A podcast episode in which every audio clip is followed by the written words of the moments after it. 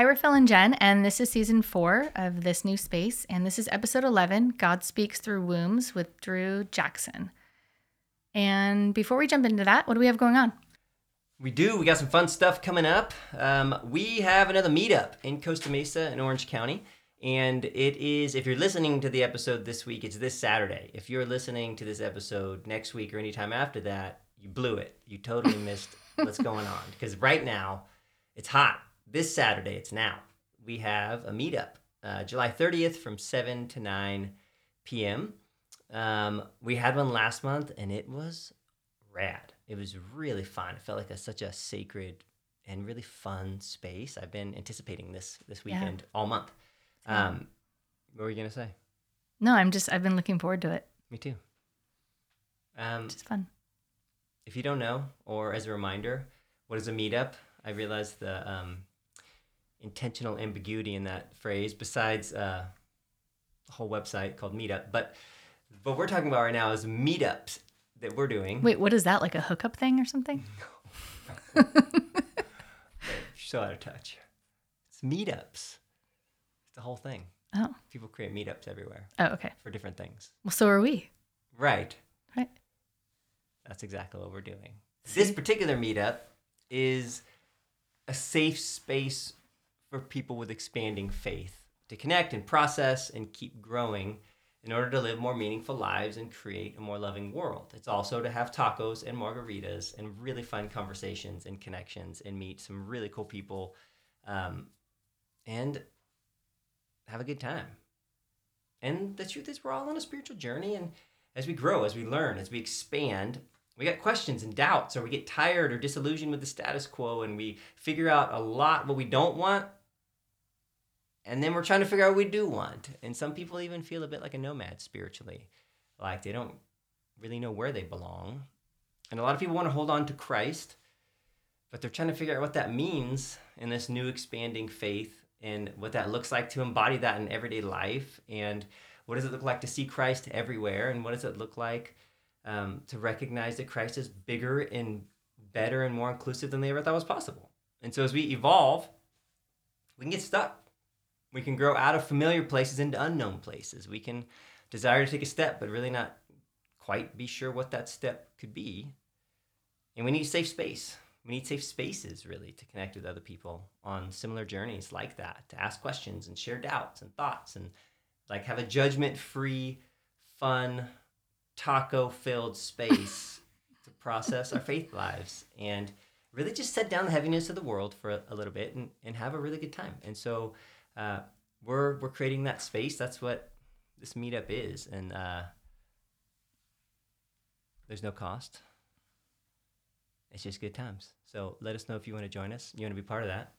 Um, you could probably go to the website, philandjenwood.com, or you could even email us, hello at philandjenwood.com, and uh, let us know you're coming. We'll send you the address. Also, we had our first expansion lab workshop, which was super fun. And these are just really powerful experiences. And we are doing a few more uh, free workshops over the next few weeks.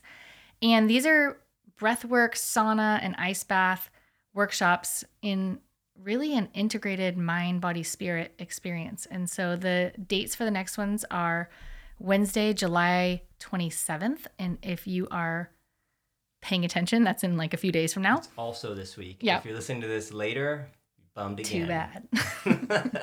and that one's in the evening from 6 to 7:30 p.m. And then we've got a couple Wednesday, August 3rd. So we are offering a lunchtime one from 12 to 1:15 p.m. and also from 6 to 7:30 p.m. And if you want to jump into those, those spaces are really limited. And you can get on the website at philandjenwood.com and sign up there. Or just email us at hello at philandjenwood.com. Yep. Love to have you. Um, okay. Now, tell us about Drew. This conversation. Um, this was a really, really fun conversation with our new friend Drew. Um, he's a poet. He's also a pastor. He's a poet pastor. He's the lead pastor of Hope East Village in New York. Uh, he's the author of God Speaks Through Wombs, Poems on God's Unexpected Coming, and the forthcoming collection, Touch the Earth Poems on the Way. The two books are a poetic retelling of the book of Luke with a, a like a liberation theme running through, and it is really powerful and profound. The First one covers the first half of Luke. Second one that's forthcoming is covering the second half. Uh, his work has appeared in Wanting, Made for Pax, the journal from the Center for Public Christianity, Fathom Magazine, and other publications. Um, he got his BA in political science from the University of Chicago, and he got his MA in theology from Fuller Theological Seminary. And now he lives in New York City with his wife and his daughters. And he is a very, very cool dude. And we really enjoyed the chance to catch up with him and hear about what he's up to. And um, you're going to love this conversation. So check it out. Thank you for jumping on and joining us from the East Coast. Yeah, absolutely. Thanks for having me. Heck yeah. Um, you pastor and you are an artist. I mean, Mhm. you're poet, artist. hmm That is that's a powerful combination. yeah, I mean, it's something that I, I I don't know. I didn't I never I didn't like always see myself as an artist. Hmm. Um, but it's something that for sure has always been in me. Hmm. Uh, it and I think it it's something that like my mom I I and she kinda, she shows up a lot in this book in different ways. Hmm. but uh she she was an artist like through and through a writer uh visual artist um and so i kind of grew up in it around it um and like when i was in college i spent a lot of my free time writing hip hop lyrics Okay. like that was how I sort of got started just writing what would become a poetry collection. Hmm. Um, I just, I, I mean, I loved, I loved hip hop. Um, I grew up on it. I, I'm the youngest of four boys, Hmm. so my my older brothers were just. I mean, I would ride, I would ride in the back seat of their cars and just hear it all the time. Yeah. And I was, I always say there's two kinds of hip hop listeners. There's the those who are drawn to beats 1st and then there are those who are drawn to lyrics. And I was always drawn to lyrics first Huh. um, because I loved just hearing wordplay Yeah. and ch- word choice and how how you could tell a story with these these words, but it, it wasn't just a story. It, it rhymed and it sounded and had music to it. So I like I, I wanted to to do that, and I think um, that's where the seed of poetry, I think, for me was kind of first planted. Hmm. Um, now, how that comes together with Pat being a pastor pastoral ministry is like it's it's definitely something that has, uh, you know, since I think being being a pastor, particularly particularly preaching, like Mhm. preaching, I, I guess I have always seen preaching as an art, yeah, as an art form absolutely. Yeah. right that there's um there's style to it and particularly uh you know having been around black preaching right there has always been black preaching has always understood itself as a particular form of art Yeah. right? And so the black preacher is is the sermons are going to be musical Hmm. right? Uh there's going to be a certain cadence to things. There's going to be um you know couplets and triplets of rhyming words and th- you know um because that's part of the part of the way that preaching happens part of the way that the audience is meant to interact with the word and to remember it and to have it stick Hmm. um and and so in a way there is a it's not just a sort of an art form of word it's also a performance art the Yeah.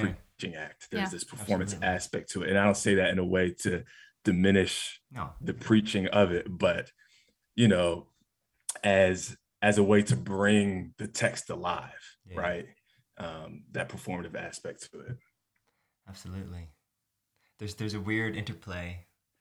yeah You are bringing your you're bringing this thing that you've worked so hard on, but then the way that you bring it engages that room, and then suddenly, whatever it is you're bringing gets changed in the mix of what happens. Exactly. It's a exactly. really powerful experience. That's true. Wow. So, um, why don't you? I mean, we're just getting to know each other. So, can you tell us a little bit about your story? Like, tell us about where did you grow up? Yeah, so I grew up on the East Coast in uh, South Jersey, so just across the bridge from Philadelphia, Mhm. um, and was there till I was uh, 16, and then my family, so I, and my all my brothers were gone at this point. Okay.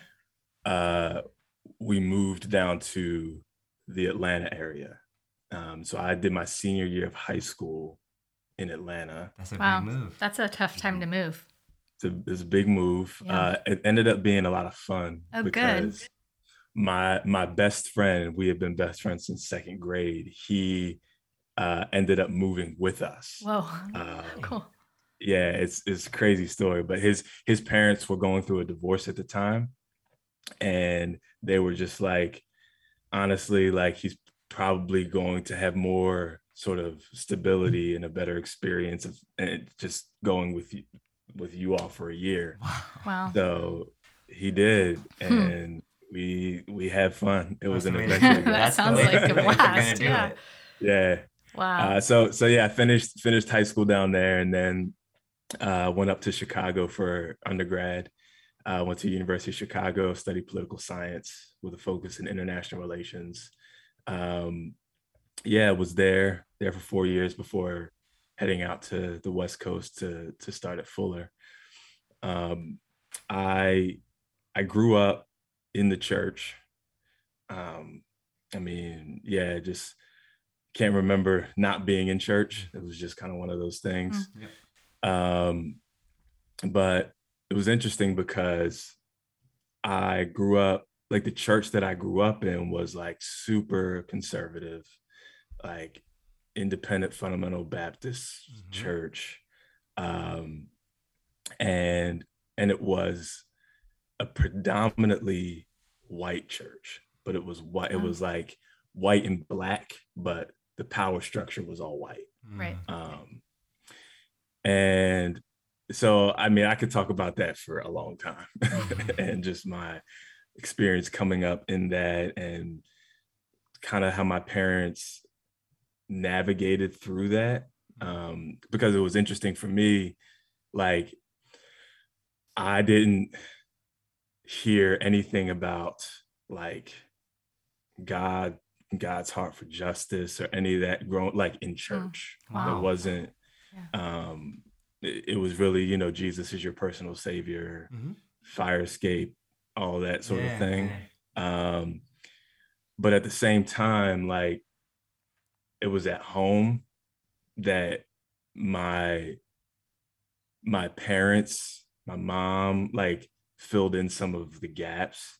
Um, and like you can't, you can't, I mean, coming up as a black boy in America, like you gotta, there's gotta be some grappling with issues of race and justice. Like Yeah. you just, it's really hard to to go through life and not. And my parents were really intent on teaching us about what it meant to navigate the world in these bodies that we occupy. Um, it was just that it wasn't until much later that I was given a theology that Mhm. could be wrapped around that at all. Yeah. Mm. Um, and uh, so, yeah, so I had this interesting thing where I'm like kind of holding these two sort of disparate and often like warring Yeah. Yeah. uh, realities, um, but not really knowing what to do with them uh, until much later. So, uh, yeah, That, that, had was to sort be of like confusing. Like, it. It was. Um, it was confusing, but it was. I don't know. It's it's really hard to explain. Like I think what it. I think my parents. What I learned from my parents was that um, just because you hear it in church doesn't mean it's true. So question. wow. And so That's if they gave me anything, Those they gave me parents that. right there. I mean, especially from coming from a church like that, you know, I know. because that's not the norm, right? Yeah, it's not. So they they just taught me to question stuff. Mm. Um and even even more than just like sitting down and saying, "Hey, ask the questions." They did it themselves. I saw them Mm. like Yeah. actively engaged in Yeah. that. I saw them challenging things from from stuff. I mean, from s- seemingly small things that weren't so small, but like things like so like in the church, we I mean, the music was all very European. It was it was like you gotta listen, you gotta listen to hymns, and if it's not hymns, you can listen to country music. Like literally, that was that was what that was what was given. wow. Okay. right. Um, but like as soon as we got in the car, we're turning like my my mom and dad are turning on gospel and they're turning on Motown and they're turning on like you know what I mean like that's what that's what I heard growing up in the house Mm. um and so I knew that there was something there like I, like pastor saying all this stuff about music but y'all are listening to you know what I mean so like I had to sort of like navigate what was happening there yeah. um, His kids were so aware. Yeah, I know. right, like- Kids are so sharp. They pick up on everything. everything Mm. So when was it that you were introduced to a different form of theology or different? Well, thoughts? um, when I, it it was so it was like peppered in when I was young, like not really directly. It was more like learning about Black history, Yeah. and learning about people like Frederick Douglass, right? Um, that I started to even read about folks who were followers of the way of Jesus, but understood it in a different way, Mm. right? Um, who were who were saying different things and challenging different things. But like it really wasn't until I got to college that stuff really started to take shape for me. Um, and a lot of it had to do with the fact that uh, I, when I got to school, um, like I said, I studied political science.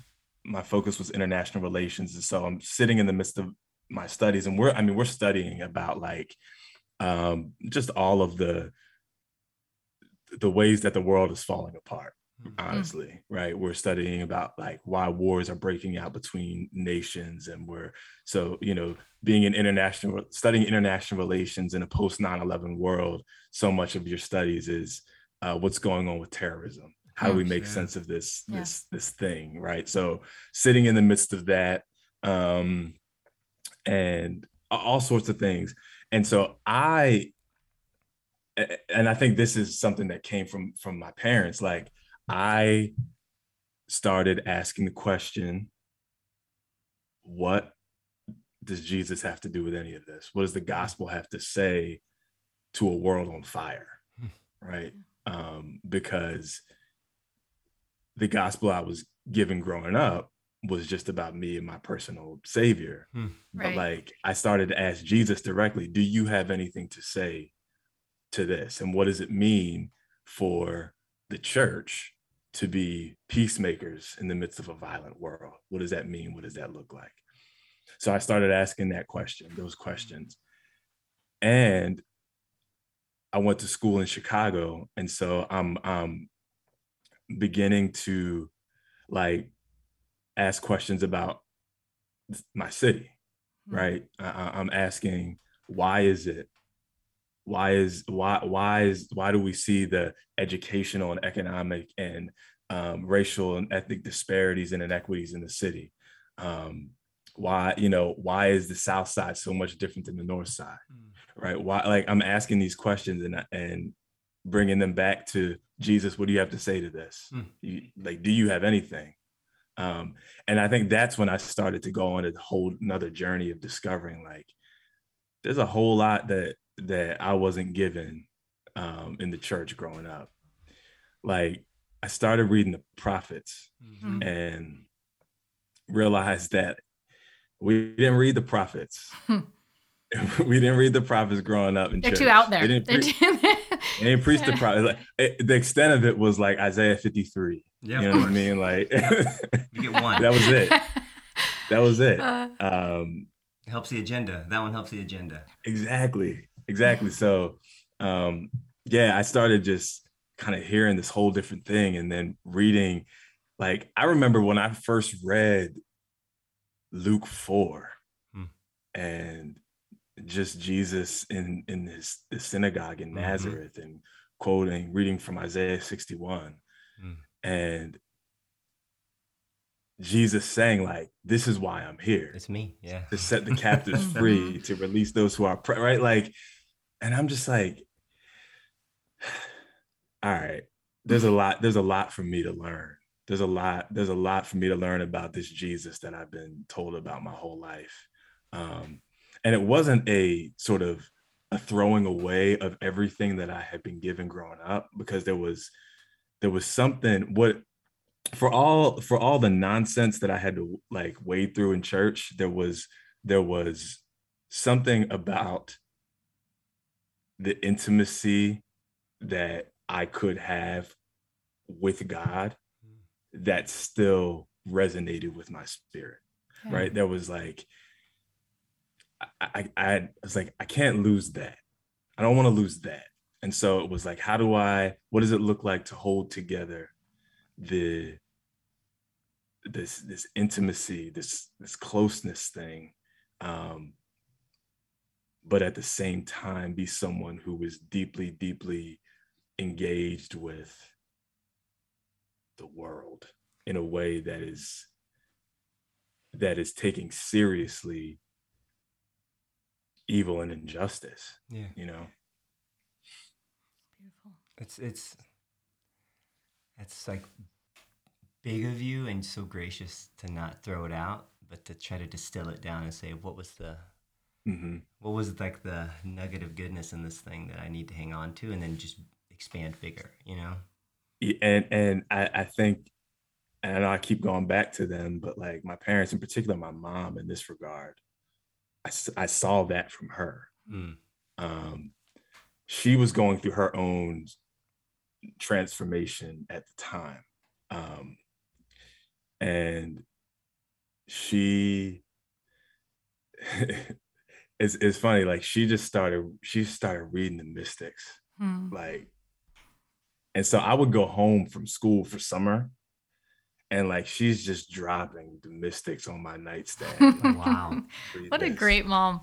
Read this, read I know, like um, but I think it had a lot to do with like she at the time, like, and I didn't I didn't know this at the time, but she had been diagnosed with cancer. Oh, oh man. And she there was just a sort of confronting of everything wow. that was yeah. happening for her internally, her own life. Um, and, you know, I think she went through this sort of very rapid unlearning mm. of a mm. lot of things mm. Um, and uh, shedding of of things that just don't matter. Right. Yeah. Uh, and uh and so i saw i i like it was interesting like i had the i had an opportunity like even though i was in college my mom and i were very close. She passed away almost 10 years ago at this point. Mm, so sorry. And yeah like i feel like i got a front row seat in a way to like that journey wow yeah. um and I think that's what allowed me to to to sort of um, you know include what needed to be included and kind of move on from the rest of it. Yeah. Um, Dude, that's so powerful because so many of us confront. Every, I love that language, confront everything, because mm-hmm. like because we have to because it's like she's facing something like that. But for yeah. her to teach you how to confront everything, just to live a daily life, I mean, that is the mystic journey. Yeah. most people don't get taught that. No, I I, I know that now. Hmm. hmm. I didn't realize it then. Yeah. Um, she she had this thing that she would say to me all the time. Like her her her favorite so she had two passages of scripture that like sort of just live were, were her hmm. were the clothes that she wore, if you will, right? So John 15. Um, was one of them. Just vine in the branch, abide in me, like that, that whole language. And uh Psalm 46. Um, be still and know that I am God. Mhm. Right. Um, and but one of the things she said, she would always say to me, is she would say, she would say, Drew, just learn what it means to abide in Christ. Everything else will take care of itself. Mm. And Mm. and for a long time, I, I was like, what does that mean? Right. Yeah. That's like some Yoda That- stuff. Yeah. Mm. Uh, and but I realized I- I've I've begun to realize over the years what she was saying about the sort of living living in the reality of oneness Hmm. right of of understanding oneness with with god and with all things Yeah. um, which is so much of what that that picture that parable is getting at um when jesus is just talking about like look just remain connected. And and to understand that that's like the final words that jesus is leaving with his disciples before he's going to be arrested is remain connected. Remain in my love. Abide in my love. Just stay there. And out of that you'll bear much fruit. Out of that like just learn learn what it means to be a conduit a vessel um a a vessel for divine love. And uh yeah so I think it's just been a journey of like learning that and then unlearn unlearning so much of the other stuff that gets in the way of that Yeah. you know it's a lot to unlearn. yeah So beautiful that she gave you that example, though, as a parent.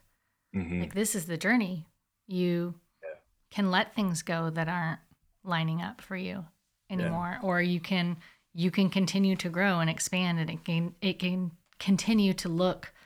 yeah It's going to evolve, you know, and to have that feel normal, and just Mm. normalize that. To have your mom be uh, modeling that your whole life. Mhm. That's so beautiful. yeah when i went to when i started seminary um she said she said uh you know when you she said my prayer my prayer for you is that when you get to the end of your seminary journey that you would be uh closer to um, I believe it was uh, Isaiah 55 than you are now. Hmm. And there's a particular passage where where Isaiah is just is talking about basically how much he doesn't know, right? Yeah. How how how Yeah. sort of expansive God is, um, and this sort of this sort of like reality of never becoming never becoming an expert Mm. Come on. always Yeah, being on that's that so of good. journey of learning and knowing you know what i mean Yep. so um because she because she knew what seminaries can tend to do Oh yeah. Cemetery. yeah It can. becoming becoming a master of divinity you know? Uh, oh, dude, don't knock my interesting. title, Other way around. but it's like, so it's like even the word but but this is so so this is where the poet in me is is like i think about these things it's like the words that we use are so important Totally. the words that we speak over ourselves are so Totally. It's, important it's ridiculous. Masters title. of Divinity. like think about that It's. right I mean, it's absurd. If you say It's it, absurd. you have to you have to laugh when you say it. You Yeah. because what you got it all figured out now? What like? yeah You know what's funny is the doctor of ministry is a demon. It's like a demon. You just keep going far enough. Uh, whenever somebody says they have a demon, I just laugh. I'm like, that's so funny. it's so expensive. Yeah right. Um. Okay. So your book, it's it's a collection of poetry, Yeah. right? And um, why did you choose Luke? I'm curious as the gospel to write Mhm. this poetic. It's a poetic telling. Um, Mhm. for those who haven't heard of his book. And what's the name of your book? Do you want to? oh god speaks through wombs Yeah, and you have another one coming out soon, which I'd love to talk about as yeah. well. But why Luke? Yeah. Um, so a couple reasons. Um, when I when I started writing this, I didn't set out to write a book. Okay. Um, I came to it as more of a spiritual practice for myself. Hmm. Um, I started writing this at the beginning of the pandemic. Oh, wow. And so being here in New York, hmm. it's like everything was just crazy. We're on lockdown. Um, and I have uh, my wife and I have twin girls. They were five years old at the time. Oh man! So we're we're in so uh, hard. You know, a tiny Manhattan apartment. Yeah. And it's just all we hear outside are sirens, mm. like day and night. It's yeah. just like you know, you know what that is, right? So it's, um, I needed something to open me up mm. during that time. Uh, and I, I, say poetry. Poetry found me mm. uh, then. Um, it was a combination of that, and then everything that was happening with racial violence. Yeah. Uh, Ahmaud Arbery, Breonna Taylor, and then George Floyd, like all of that happening, and um, yeah, poetry just became this thing. Both the reading of poetry and the writing of poetry became just a, a practice for me to to be to be becoming aware of like what was going on underneath the surface for me, um, what was happening, sort of in my own emotional interior landscape, um, and to put words to that somehow. Um, and so I just started writing and reading, but we were also at the time preaching preaching through uh, the Psalms, like some of the Psalms. We were spending time in the Psalms. And in particular, we decided we wanted to sit in book two of the Psalms. Mm. Um, and, you know, the Psalms are broken up into five books across their 150 chapters. Mm-hmm. And the the ancient the rabbis used to talk about how those the the psalms are in conversation with the themes of the five books of Torah. Hmm. So they sort of correspond, but they're not commentaries on them. They're yeah, just yeah. in conversation sort of with the themes. And so in book two, right, it would be in conversation with the the the book of Exodus, mm. the themes of that uh, of that book. And if you read the some of the like the Psalms within book two, they sound a lot different uh, when you read them with the backdrop of the Exodus. Oh yeah. Uh, of, of just God's God's heart to to liberate those who are oppressed, to set those who are enslaved free, and um, right, like so when you when you read a psalm that's like, "As the deer pants for flowing streams, so my soul thirsts for you, oh God." It it becomes more than just this is uh, a sort of individual person who was longing for God, mm. you start to hear the cry of a people who are who are thirsting in a dry and weary land where there is no water, right? Yeah, who are yeah. crying out Absolutely. for deliverance. And so I just got curious as to what poetry would sound like uh, today if it were if it, if it were to emerge from a conversation with the gospels. Well, that's fascinating. And in particular, I was drawn to Luke because Luke is already a gospel that is in, is particularly interested in centering the voices of those who have been marginalized.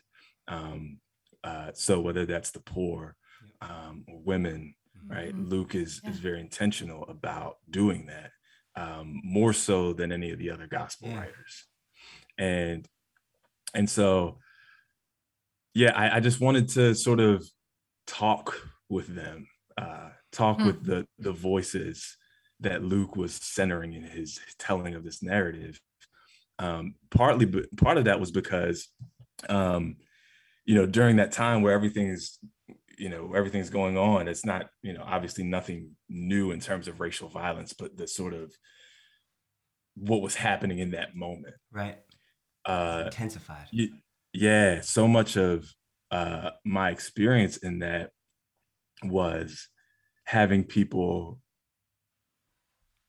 you know, tell me in various ways that my own experience um, of of experiencing racism and the weight of white supremacy, like uh, that that my experience was somehow, you know, manufactured or made up or Oh. um, you know, I, I, I'm I'm making too much of it or uh, like things along those lines, like gaslighting you in different ways. Man. That's what I was gonna You know?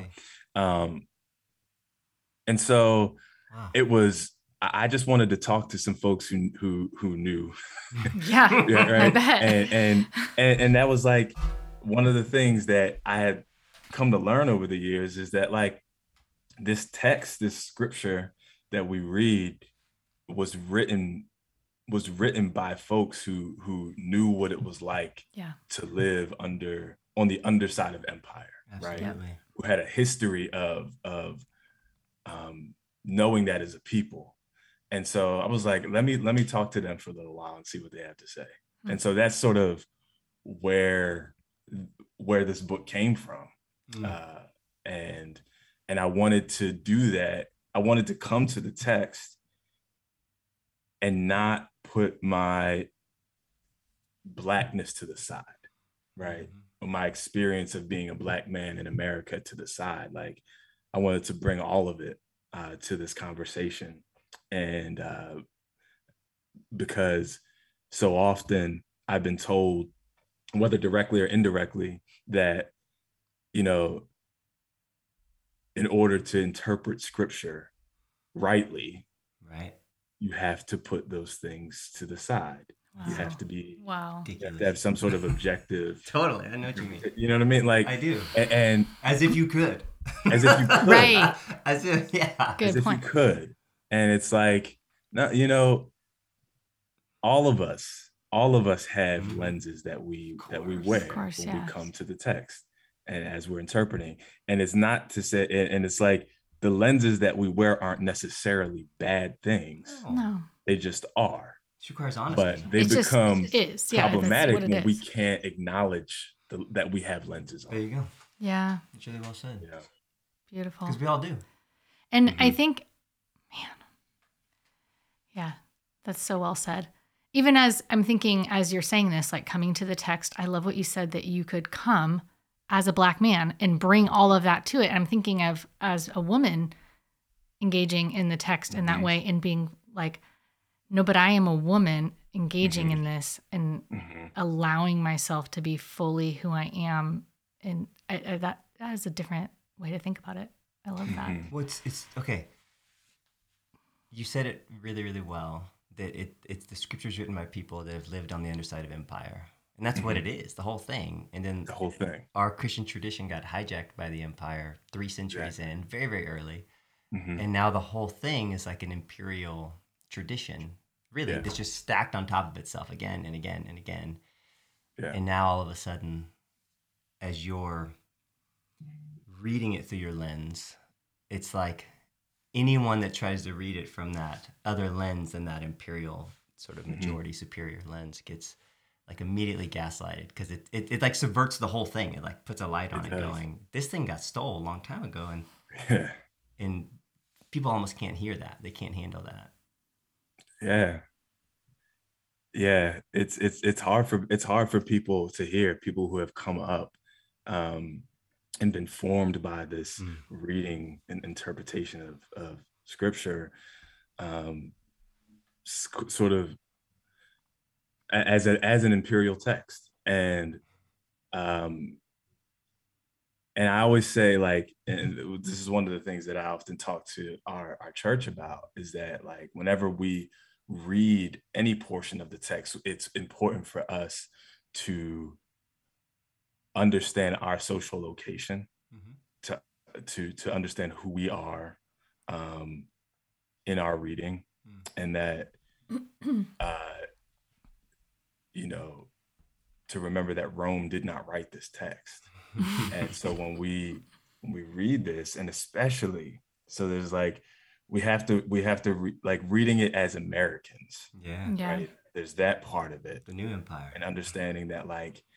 yo, we're not Israel or Rome.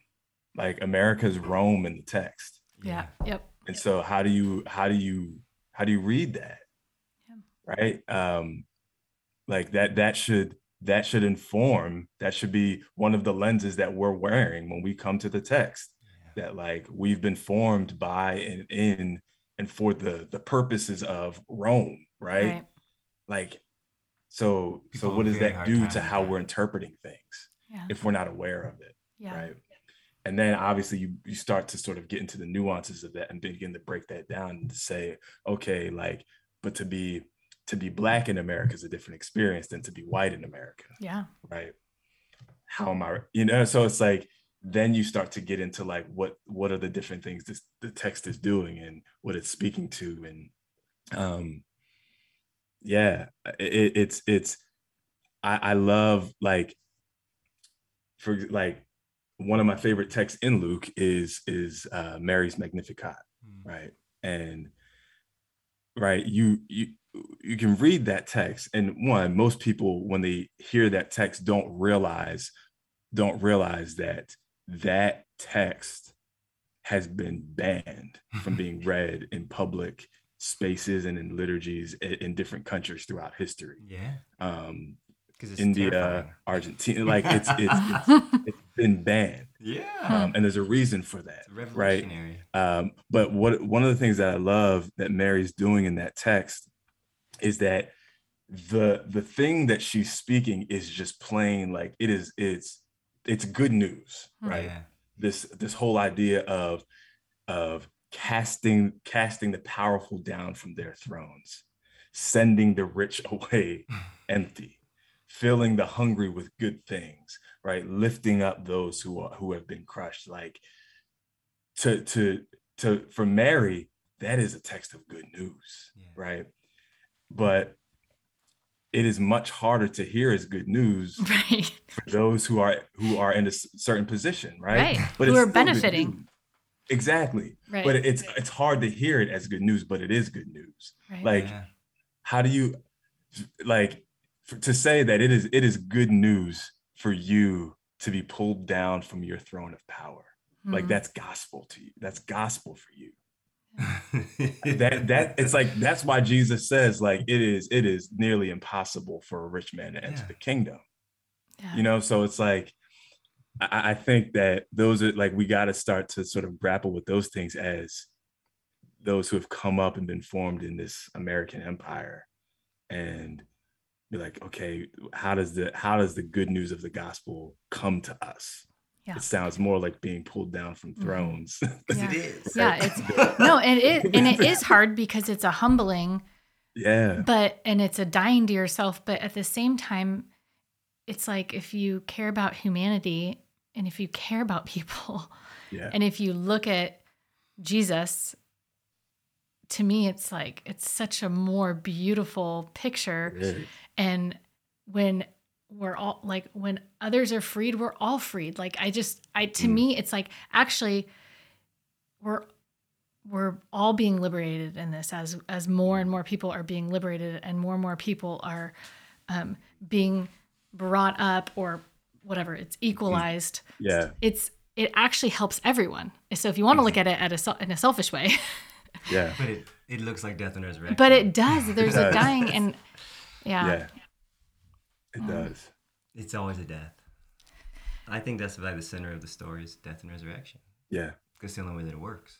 hmm and when you again- realize how difficult it is for us who've been formed in with this ideology of of like pursuing my own happiness my own independence Mm, um yeah. like we're we're indoctrinated to believe that that we are disconnected from everybody else yes Absolutely. yeah and so when you when you hear that salvation is i'm not free until we're all free you you reject that as heresy Immediately. Hmm. immediately Well, because it's threatening to the institution. It's threatening to yeah your personal liberty and wealth. There's, there's like a confusion in America with like gospel and freedom and what that actually yes means. Yeah. and it's it's odd, but it's not because it's imperial and it makes Yeah. sense. Mhm. Okay, you said that it's difficult to speak that message into that world, and I think full circle. That's that's the the genius of your poetry is Mm. sometimes you just have to creatively, subversively. It's like the um, a lot of people listen to, like you're saying that like the beat of hip hop or the lyrics of hip hop. Even if people are just caught in the beat of it and they're not quite Yeah. aware of what the lyrics are saying, they're still hearing the lyrics, you know. And so they're they're hearing the form, and then the words are s- like seeping in, and you're almost yeah you're subversively bringing a message that um, people let their guard down to hear. yeah it, it- it's it's it's like um when like emily dickinson she says you know tell all the truth but tell it slant Mhm.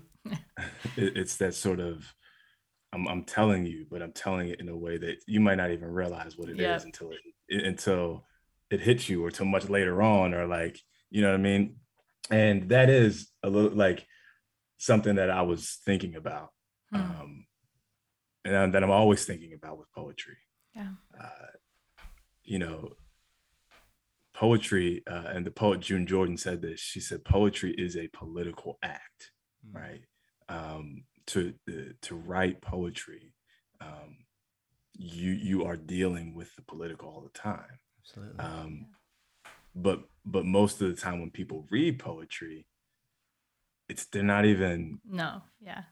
and and part of it is because like when you if and this is like why i think it is so important to recognize like we how we read genres of things is important especially when we're when we're dealing with the, the bible right understanding that there's different genres in scripture right Mhm. and even how we read text of poetry in scripture which make up 30 to 40 percent of the bible Right. right it's like we we need to read it different but like when you come to poetry most people come in a more unguarded way Mm-hmm. to it right um because poetry is not typically trying to make an argument Mhm. Right. it's not it's not proving a point to you Mm. um and it is but it's not.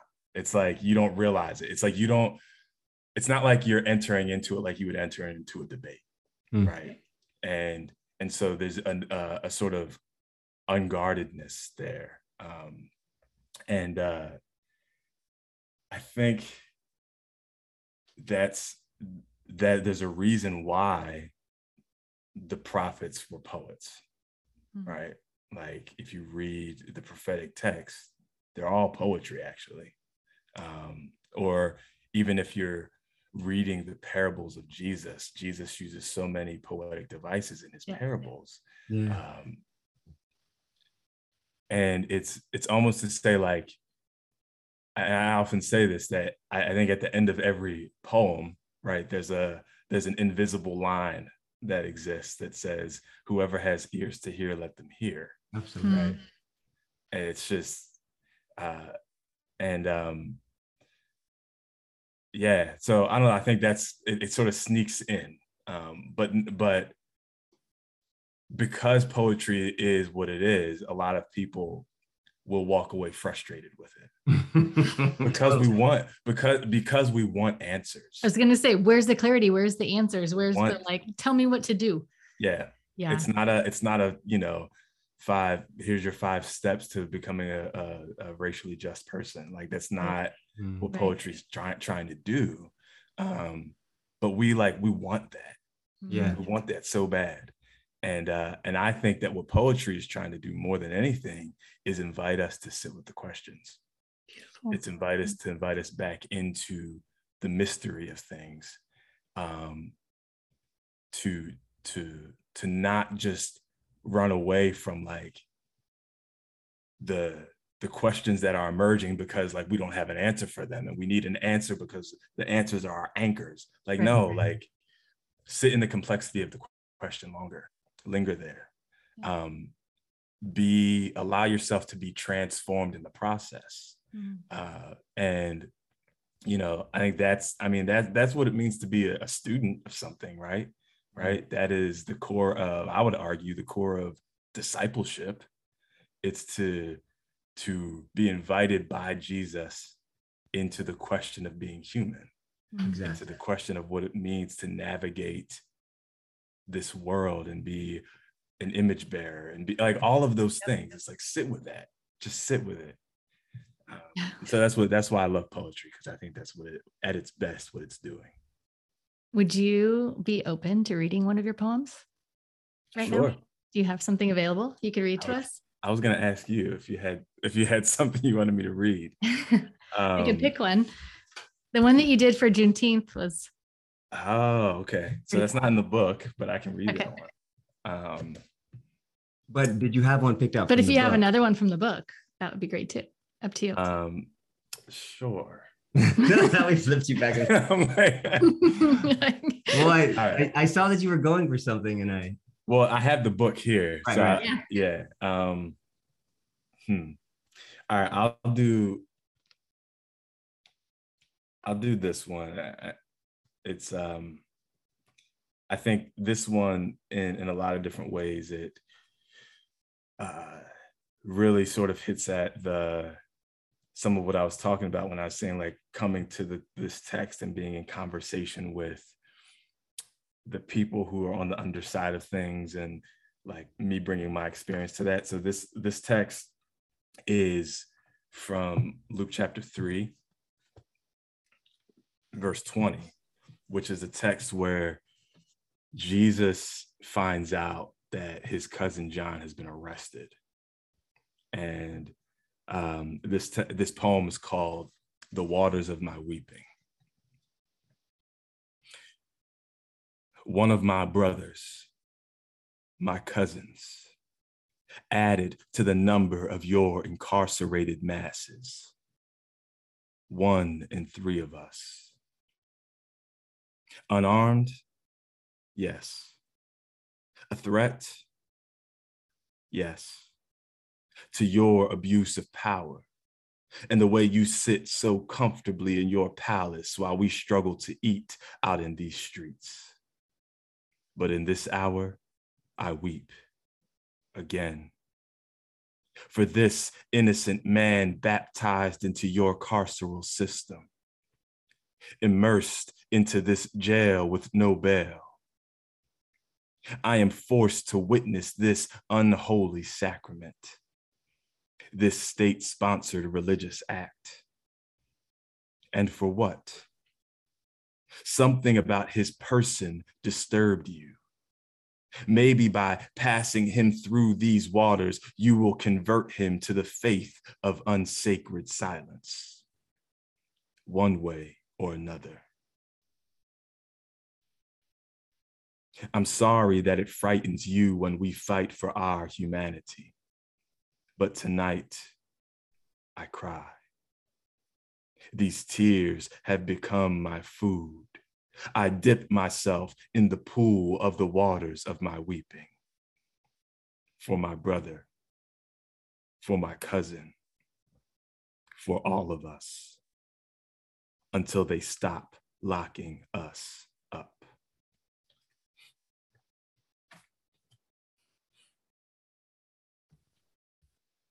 wow.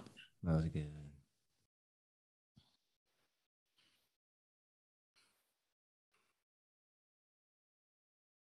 Thank you for that. Mhm. The way you write it and the way that you read it, it draws you in so much that it's like you enter that thing. This uh this poem, like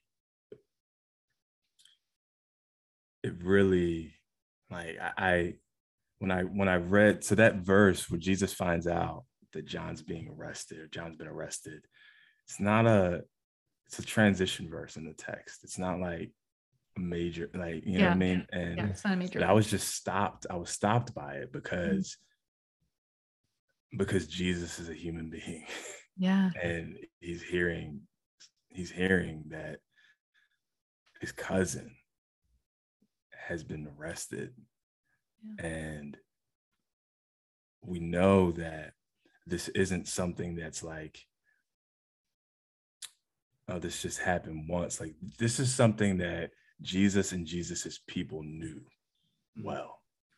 Like being being harassed, arrested by the authorities.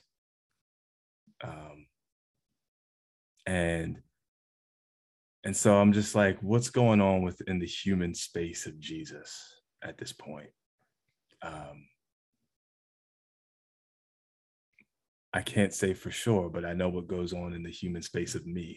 Mhm. Uh, Yeah. and, and I was taken to a time where I was, um, l- I had the privilege of leading a retreat for um, some college age, a group of college aged Black men in the greater Los Angeles area. Uh, we took, we had a group of a group of them and went just to we got a house like up in the hills. And just like we're like we're gonna spend the weekend there and we're just gonna chill and we're gonna you know just spend time. But we wanted the retreat to be something that was intergenerational Mm. so um i invited my dad flew him out from the east coast Mm. my father-in-law flew him out Wow. um, one of my one of my best friends uh, who is uh, he was actually my when I was in undergrad he was doing some volunteer staff work with InterVarsity with black students on campus Hmm. and so I flew him out and we just spent some time. But one of the things that we did was we wanted to create some space for lament. Mm. and it was a room full of you know 18 19 20 year old black men and all of us. And we're and we asked the question how many how many of you right now know somebody who's in the prison system. Every single person in that room raised their hand. Hmm. Every person. And there was this moment where we all just looked around at each other. And people just started weeping. And it was one of the most powerful experiences that that i've had in ministry um, and i was just taken to that that moment and those tears and imagining Jesus weeping those same tears Yeah. for for his own people, for his cousin, right? And so that's where this poem came from. Mm. Yeah. Thank you for sharing that and thank you for writing this. It's it's incredibly brilliant how you've woven together current realities with the Jesus reality and what they were facing, like the scriptures, and it's, it's wow. Um, Feels very sacred. I know that we are kind of short on time here, so I wanted to wrap up. We've been asking everybody uh, the same question that we've we've been interviewing, and this season is called "This New Space," hmm and we've been talking about this new space that a lot, you know, we're all finding ourselves in, um, Yeah. kind of coming out of a pandemic, obviously with all of the different um, social issues that we're so many things that we're facing, but particularly um, like in this faith kind of Mhm. space that we're in. Um, what is giving you hope right now? Mm. That's, uh, that's, that's always an interesting question. Um, what's giving me hope right now? if anything. Um, my daughters, Mm, just spending time with them and watching them. Um, they're seven, getting ready to turn eight, and I see. I, I what gives me hope is their imagination Mm. and their imagination for a better world. I mean, even now, Yep. the things that they dream up, uh, you know, they joke. They they they they talk. They'll, they'll say things like, um, because they're so they're twins, right? And they say Yeah. they say stuff like, you know, Sissy Sissy's gonna be president. I'm gonna be her vice. Yes. so And I- and I- good. and I say, and I'm like, what? Okay. I'm like, what? What's your platform? I'm like, what are you gonna run on? And they just like, they just say stuff that's just like, yeah, I mean, uh, you know, we wanna, we probably, we probably, you know, enact some policies that would um, allow us to to protect the trees. Mm, There's, you know, do something so that, so that the people that we see, our neighbors, so that they can have a home. Mm. um you know just just things like that that i didn't tell them to say that Mm. you know but those are the things that like they think about. And they comes to their imagination and they when they're in school and they're doing their little writing projects like they write about those things. And like um and so it's like i'm hopeful because i know that that is what lives in children. Yeah. and i'm also at the same time i hold that with a sort of a deep um what's the word i'm looking for? Um there's a just a there's just a deep responsibility Mm, that we have of of allowing our children to have space to cultivate that sort of imagination to continue to cultivate it to have that not be stolen away right? Um, or sort of influenced by the sort of imperial american things that we were talking about yeah. right because we were and i think that's the thing is to realize that like all of us were there Mm. all of us were there at some point and that the journey the journey is to become like children again right um to have the audacity to imagine a world beyond this one Yeah. that is more beautiful Yeah. right uh that that works for everybody Hmm. um and and so they give me hope because um i know that they exist in the world and because i also know that um this is they're inst- they're instructive for my own journey i think Mm. um so yeah just uh yeah i think that's that's what i would say to that question Oh, I love it. Mhm. I've really, really enjoyed getting to know you a little bit. hearing your yeah same same Um, where can people find you? What, where can they find your book? And then you have a new book coming out yeah calling called Touch the Earth Poems on the Way. That Mhm. comes out in 2023. yeah january 10th Okay. All right. So soon. so soon. It's coming. Uh so yeah you can find the book uh anywhere anywhere books are sold. So um, anywhere you get your books um, support independent bookstores if you can. Um we love that. Uh and uh in terms of finding me you know social media instagram d jackson poetics um i'm there. Uh i i guess it's when it comes to social media that's where i am most. Um but I'm also on Twitter. Um, yeah. So All right. We'll we'll put all that in the the notes of the Yeah. podcast so everybody can see it. Thank you so much for your time and thank you for the work thank that you're doing and the beauty that you're putting out in the world. It's both beautiful and calling us forward to something better. Um, it's challenging and beautiful all, all at once, which is a really special thing. We're just grateful for you. thank you. Thank you. Yeah. Enjoy your daughters today. I hope you guys get to do something fun together. Thanks so much for joining us. Don't forget to check out our website, philandjenwood.com, for coaching, resources, and events. And if you enjoyed this, feel free to subscribe. You can even leave a review. Keep going. See you next time.